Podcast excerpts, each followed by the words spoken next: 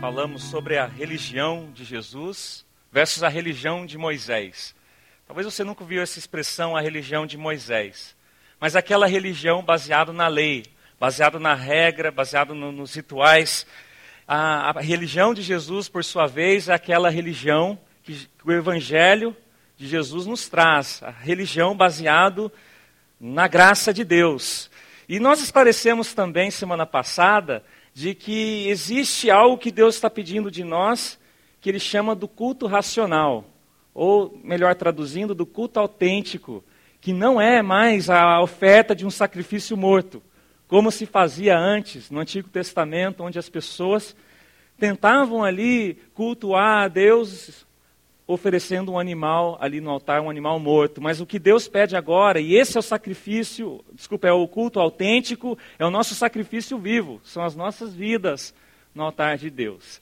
E a gente está aqui na casa de Deus, então, com esse desafio de não fazer os nossos encontros de domingo algo religioso ou um ritual.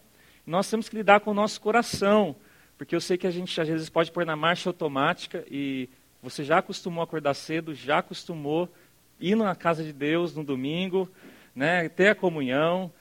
E nós precisamos entender que cada culto aqui na casa, na, na, nessa família, na casa de Deus, tem que ser uma experiência de adoração, de uma entrega, de uma oferta a Deus. E também, durante toda a nossa semana, o nosso estilo de vida com que vivemos a Deus não pode ser baseado na vida no automático. Vida cristã não funciona no automático. Não tem jeito. Nós precisamos nos colocar no caminho onde nós experimentamos Deus, nós buscamos esse Deus. Eu vou continuar com vocês lendo o texto em Romanos capítulo 12, versículo 3 a 8. Você pode acompanhar na sua Bíblia, como também acompanhar se você não trouxe, e eu recomendo sempre todos trazerem a sua Bíblia, mesmo que muitas vezes nós temos os versículos aqui na tela. Romanos 12, capítulo 3. Pois pela graça que me foi dada, digo a todos vocês: ninguém tenha de si mesmo um conceito mais elevado do que deve ter, mas pelo contrário, tenha um conceito equilibrado, de acordo com a medida da fé que Deus lhe concedeu. Assim como cada um de nós tem um corpo com muitos membros, e esses membros não exercem todos a mesma função, assim também em Cristo, nós, que somos muitos, formamos um corpo e cada membro está ligado a todos os outros. Temos diferentes dons, de acordo com a graça que nos foi dada. Temos diferentes dons, ah, de acordo com a graça que nos foi dada. Se alguém tem o dom de profetizar, use-o na proporção de sua fé. Se o seu dom é de servir, sirva. Se é de ensinar, ensine. Se é de dar ânimo, que assim faça. Se é contribuir, que contribua generosamente. Se é exercer liderança, que as exerça com zelo. Se é mostrar misericórdia, que o faça com alegria. Eu queria fazer uma pergunta que vai trabalhar um pouquinho com o que nós temos visto até aqui, pegando o domingo passado. Se a religião de Jesus não é uma questão de seguir regras e rituais, mas ela está baseada na graça, como falamos, por que ter disciplinas espirituais em nossa vida? Não sei se você já perguntou isso. Se nós estamos falando do evangelho baseado na graça, disciplina espiritual não seria algo mais relacionado à regra e não à graça? A, a palavra disciplina combina mais com regra. E não seria então até contraditório eu querer cultivar disciplinas espirituais em minha vida, estando na graça, estando na religião de Jesus? Já parou para pensar nisso? O pastor fica falando que religião não é de regra, não é de ritual, tudo bem, mas então, então não vamos fazer nada. Vamos deixar que a graça de Deus nos desça aqui e vai depender de Deus fazer alguma coisa. Será que é isso mesmo? Na verdade, esse pensamento é, pode ser até interessante, mas é um grande equívoco. A religião de Jesus nunca declarou independência das disciplinas espirituais. Aliás, até Jesus mesmo, enquanto homem aqui na terra, ele cultivou muitas disciplinas espirituais. Nós sabemos que Jesus ele subiu ao monte para estar a sós com Deus. Nós sabemos que ele se retirava para o deserto. Nós sabemos que ele tinha maneiras de se conectar com Deus a parte de todo mundo. E ele não subia no monte, ele não se retirava ao deserto, porque a religião dos israelitas, a religião de Moisés mandava ele fazer isso. Jesus ele não fazia, não, era impulsionado em suas experiências uh, espirituais porque ele tinha medo de não guardar a lei e aí então Deus, o Pai, pesaria a mão sobre ele.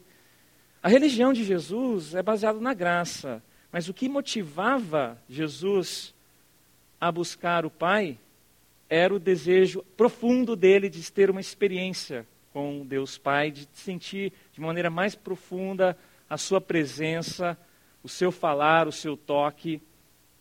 E, e aqui eu abro um ponto crucial então para nós. Que disciplinas espirituais encaradas como regras ou feitas a partir da nossa força de vontade, do nosso esforço, elas endossam a nossa hipocrisia religiosa. É isso que a disciplina espiritual faz quando nós encaramos como uma regra. Como, por exemplo, eu tenho que fazer as minhas orações, eu tenho que ler a, minha, a, a palavra de Deus. Quando a igreja faz um, um, um movimento de jejum, eu tenho que participar. Ah, quando eu vou adorar a Deus, eu tenho que adorar, eu tenho que declarar nos meus lábios. Isso aí, movido pela regra, pela religião, endossa apenas a nossa hipocrisia, porque nós não conseguimos desejar de coração esse Deus. E endossa também, por exemplo, a nossa culpa, porque nós não conseguimos manter ou cumprir com essa disciplina espiritual. Eu não sei se você já sentiu assim, culpado, frustrado, porque você tinha uma resolução de uma disciplina espiritual para você, você não conseguiu cumprir. Seja ela ler a Bíblia um ano, seja ela todos os dias acordar e ter a minha hora silenciosa com Deus, seja ela o que for, você teve uma frustração. E é interessante, a, a religião de Jesus nos ensina que o fator motivador da disciplina espiritual agora é o seu coração tocado pelo Espírito de Deus, que voluntariamente deseja experimentar, conhecer e celebrar Jesus. Então, as disciplinas espirituais no, no âmbito da religião de Jesus, agora é uma celebração, não é mais uma regra. Ó, oh, você tem que adorar, é uma celebração.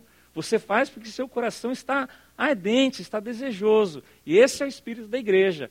Quando nós nos reunimos, nós adoramos porque é disso que está fluindo o nosso interior. O toque do Espírito Santo é quase que ah, é quase que impossível nós contermos esse Deus que opera em nossa vida, que toca em nosso coração, e nós não nos movemos em uma adoração, em uma entrega. Quem que está falando de regra aqui? Ninguém está falando de regra, embora seja uma disciplina espiritual.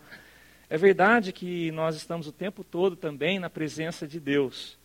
Nós podemos invocar a Deus em qualquer hora, em qualquer lugar, em qualquer situação.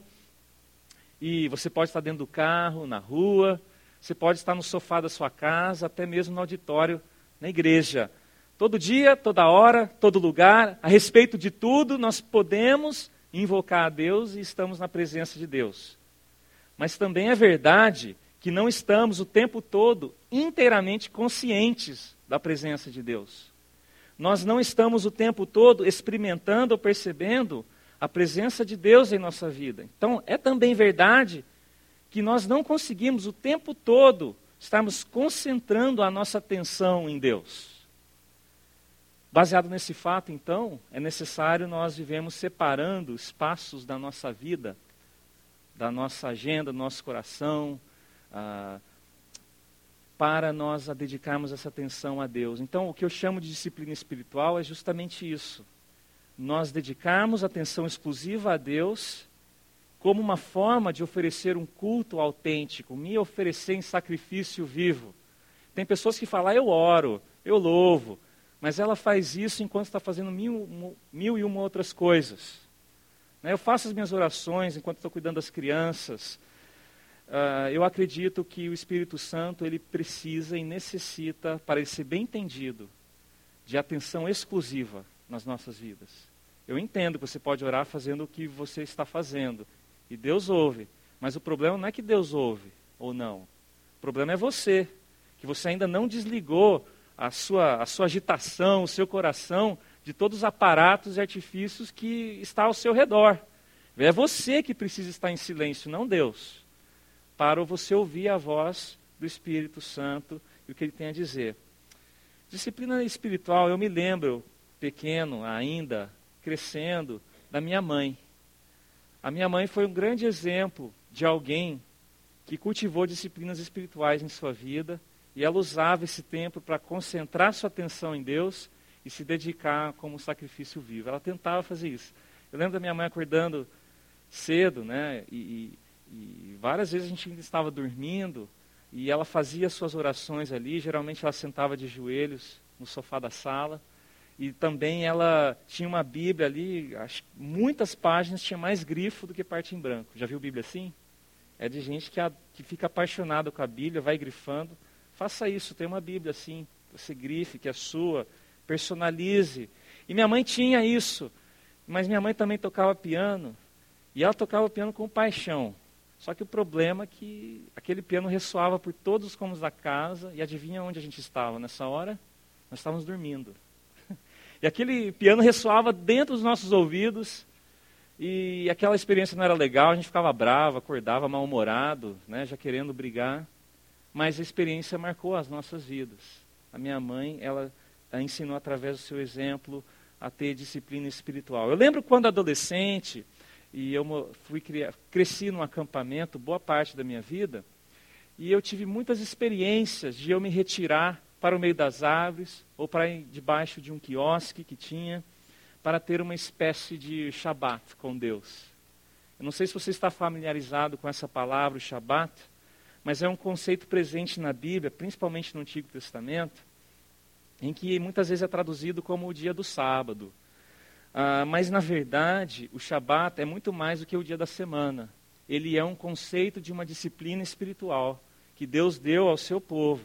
São pequenos, vamos dizer, retiros espirituais com Deus, o qual nós podemos dedicar atenção exclusiva a Deus e de fato se oferecer em sacrifício vivo. Você está agora com a sua mente totalmente dedicada a Deus, você não está cultuando a Deus com mente dividida. E é o momento, então, também de você ter uma conversa franca com Deus.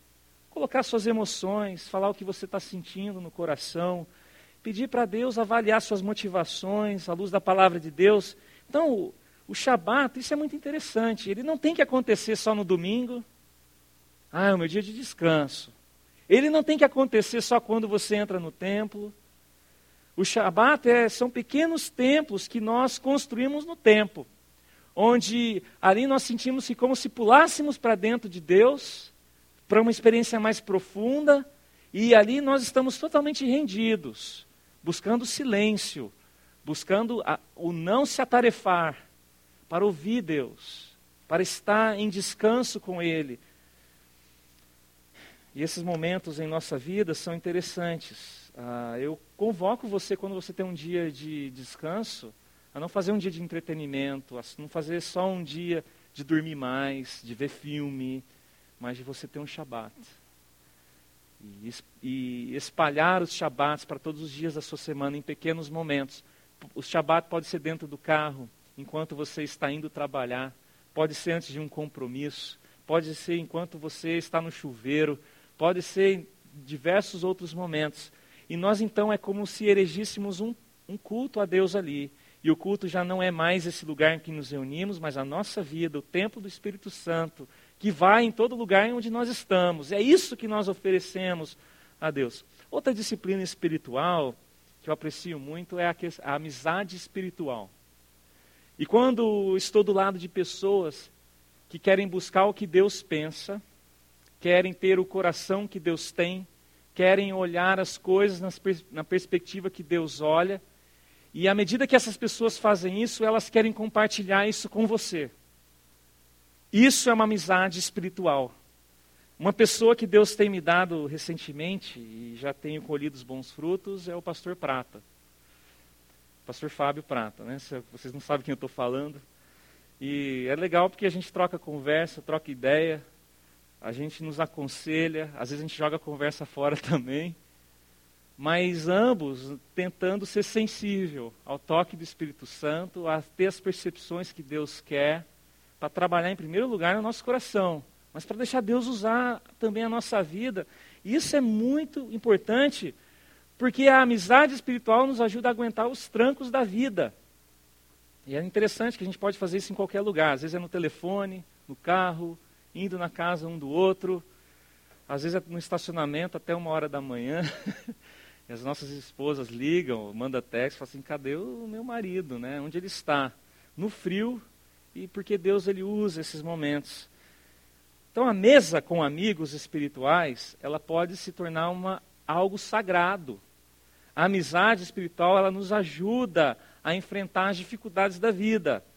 E nós, quando falamos do RNA, não é uma obrigação, uma disciplina espiritual dos grupos pequenos que você tem que fazer. O RNA, essa questão de você ter um, um companheiro espiritual na sua vida, que intercede, que está junto com você, que caminha junto com você espiritualmente, que investe na sua vida e você na vida dessa pessoa.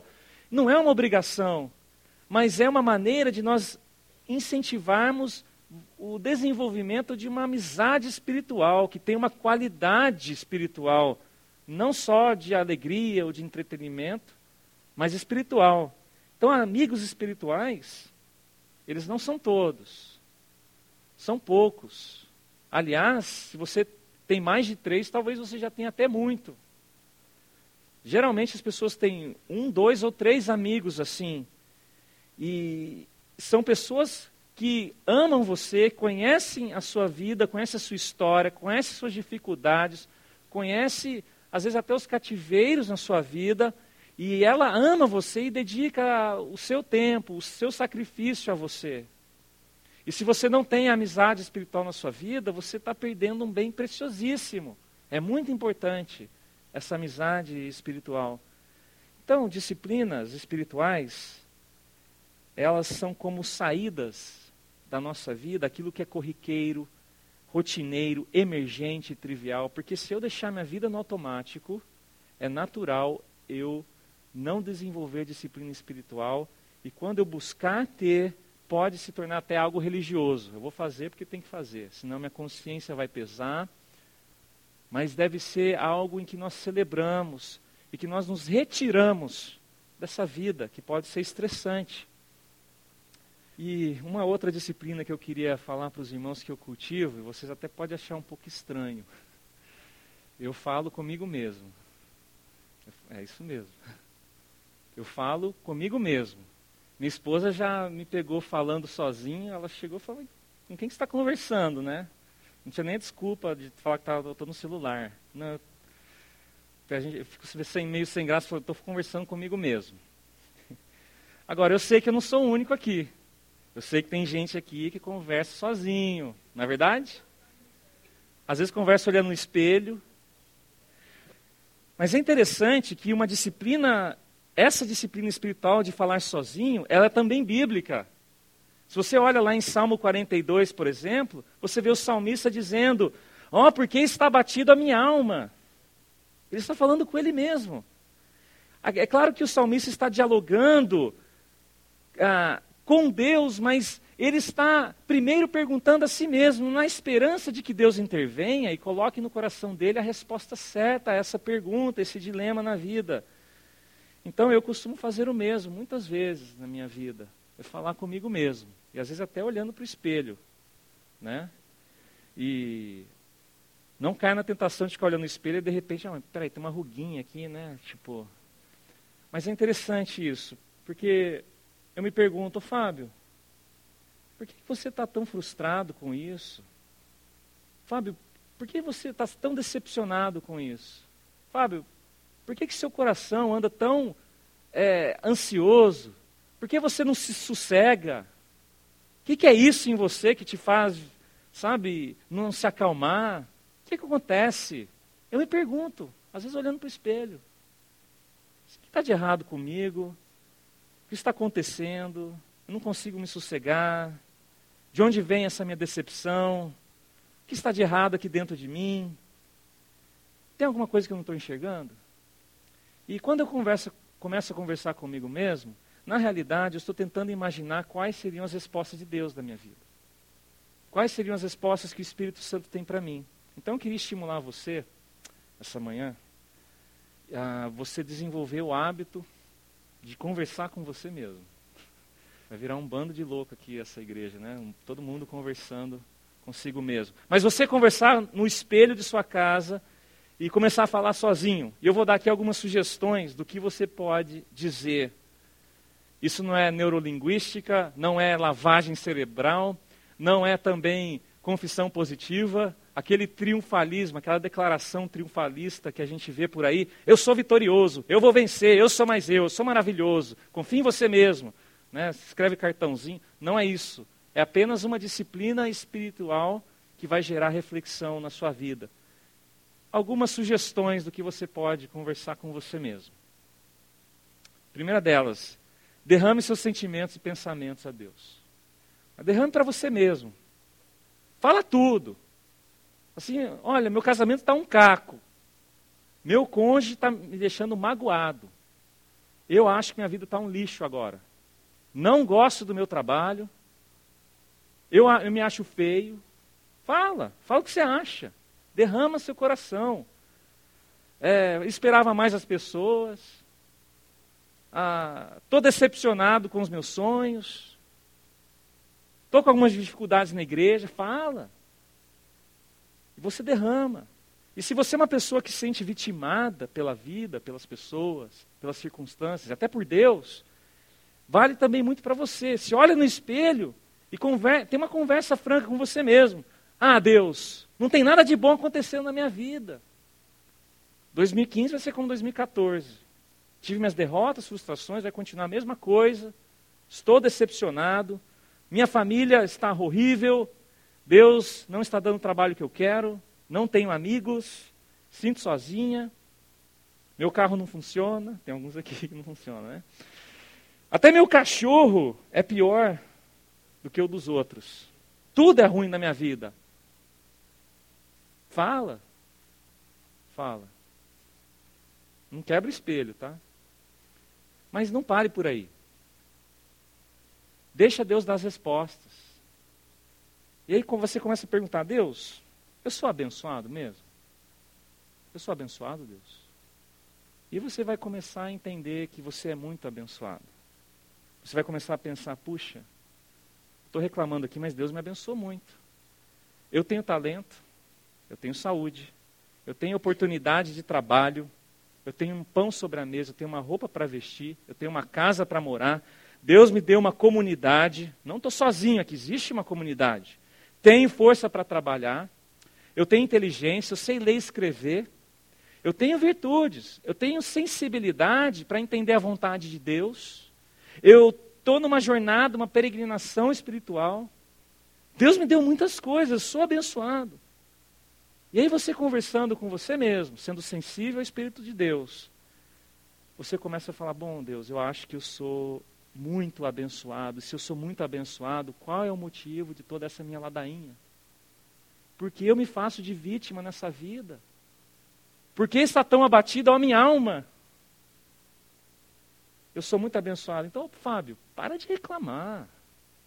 Para de murmurar. Para de encontrar desculpa. Para de ficar se lamentando da vida. Deus te abençoou, meu irmão. Olhe para você e diga: Eu sou muito abençoado por Deus.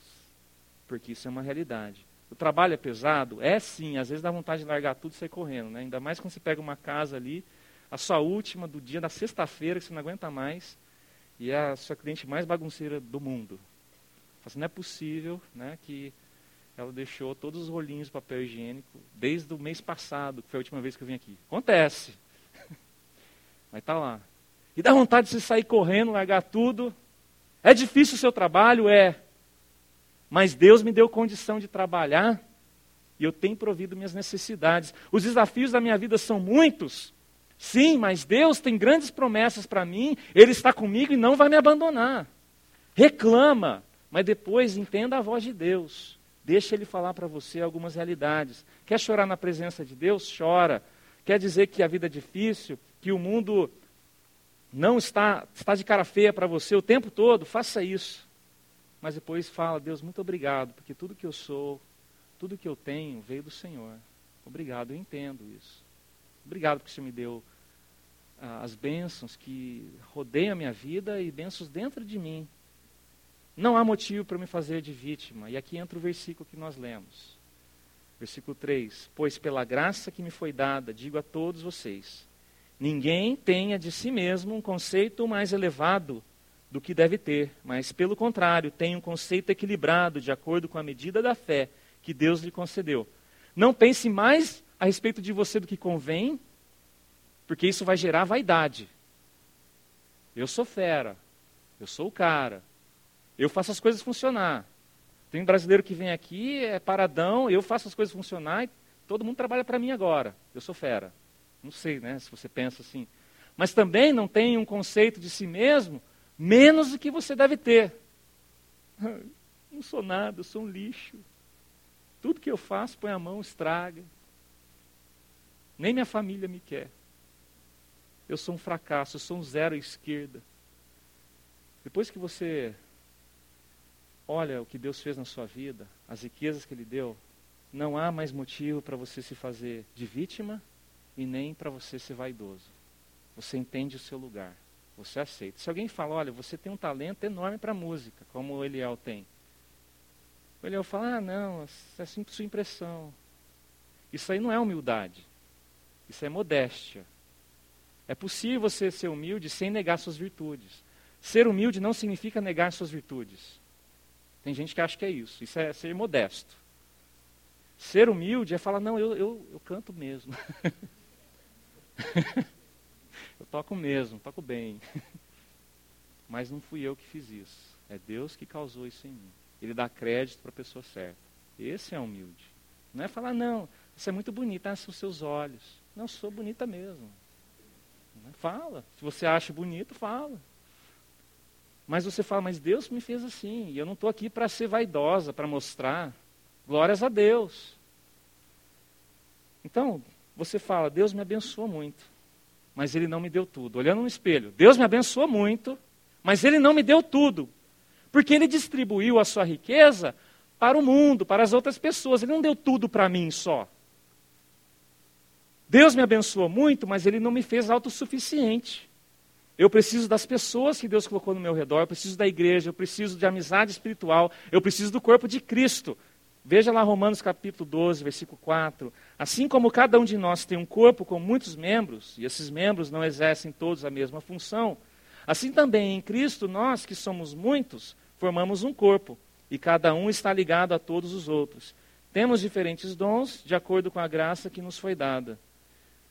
Ah, Deus me abençoou com muito. Mas assim como eu sei que Ele me abençoou com muito, Ele também te abençoou com muito. Agora, eu sou chamado por Deus para também chegar a você e beber da fonte de bênção que Deus está te dando. Deus não deu tudo só a mim. Eu não sou só autossuficiente, eu não tenho toda a sabedoria, eu não tenho todos os dons, eu não tenho todos os recursos. Deus distribuiu isso para o mundo e especificamente olhando aqui para o corpo de Cristo. Então é necessário eu buscar a bênção também no corpo. E não, é, não quer dizer que eu sou egoísta agora. Mas quer dizer que eu sou dependente das pessoas, eu sou dependente do corpo, porque no corpo também está a bênção. Eu não vou ser inteiramente abençoado se eu viver fora do corpo. Eu tenho que ir ao corpo, eu tenho que ter essa amizade, eu tenho que ir na comunidade. Deus distribuiu seus dons, seus recursos, experiências, sabedoria, suas riquezas para todo mundo.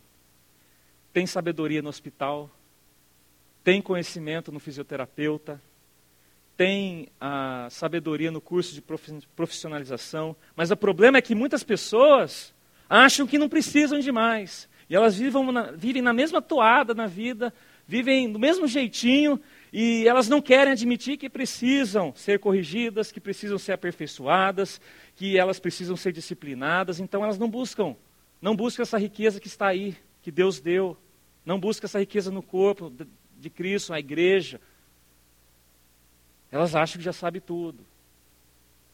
Então, Deus me abençoou muito, mas Ele não me deu tudo. E eu tenho que agarrar essas bênçãos também, na, naquilo que Deus quer que eu seja dependente também. Quando você se entrega a algum vício, quando a sua depressão se arrasta já por muitos meses ou anos, quando você tem fama de mentiroso, até sua família já fala, isso é mentiroso, né? Já vazou aí e tal, quando você tem vícios e cativeiros na sua vida, não adianta só ficar na oraçãozinha no quarto. É tarde demais. Você precisa agora é da riqueza presente no corpo de Cristo.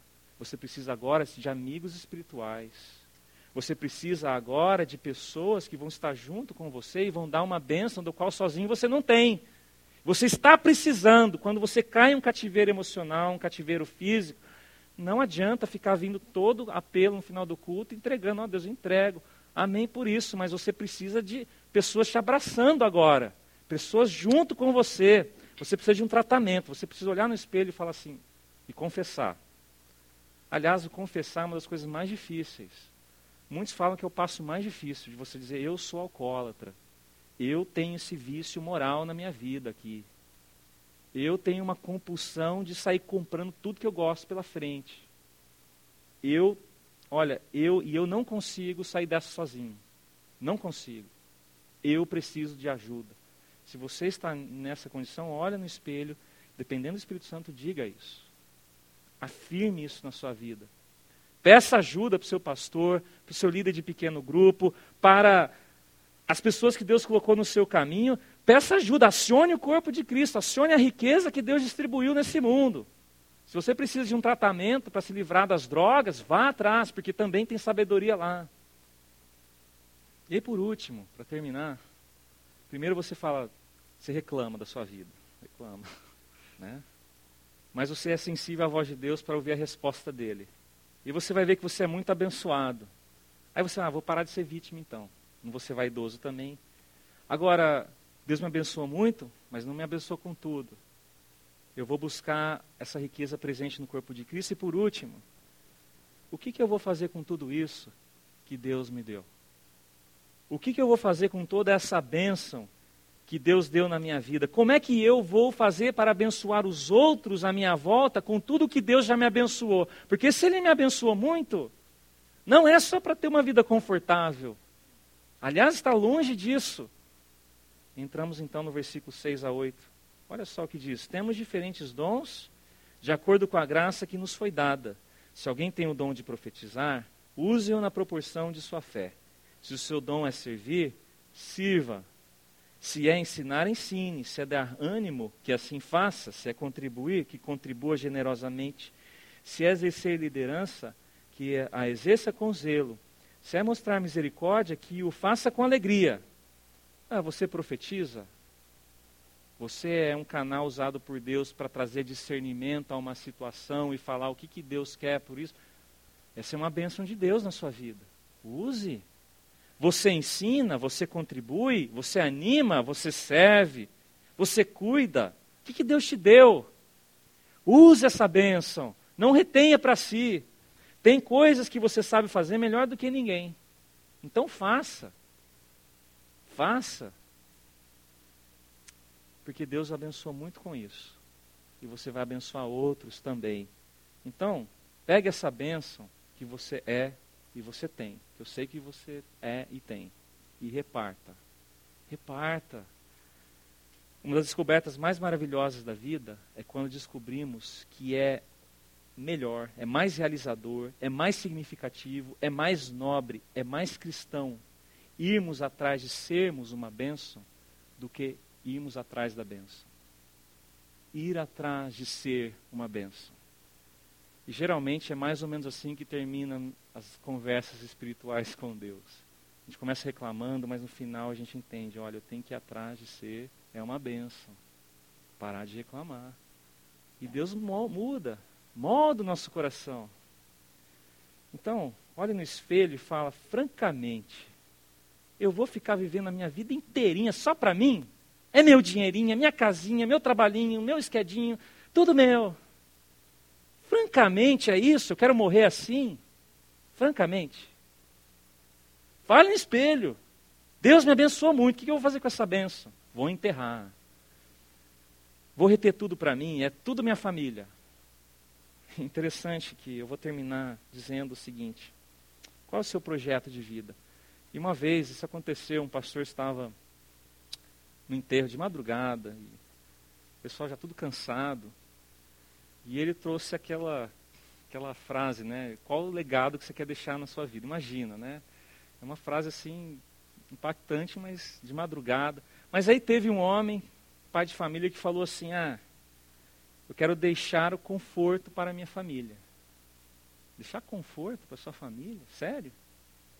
Se esse é o seu objetivo de vida, então as Casas Bahia vai preencher tudo. Não é? As Casas Bahia. Ou aqui você vai, sei lá, Walmart. Vai preencher.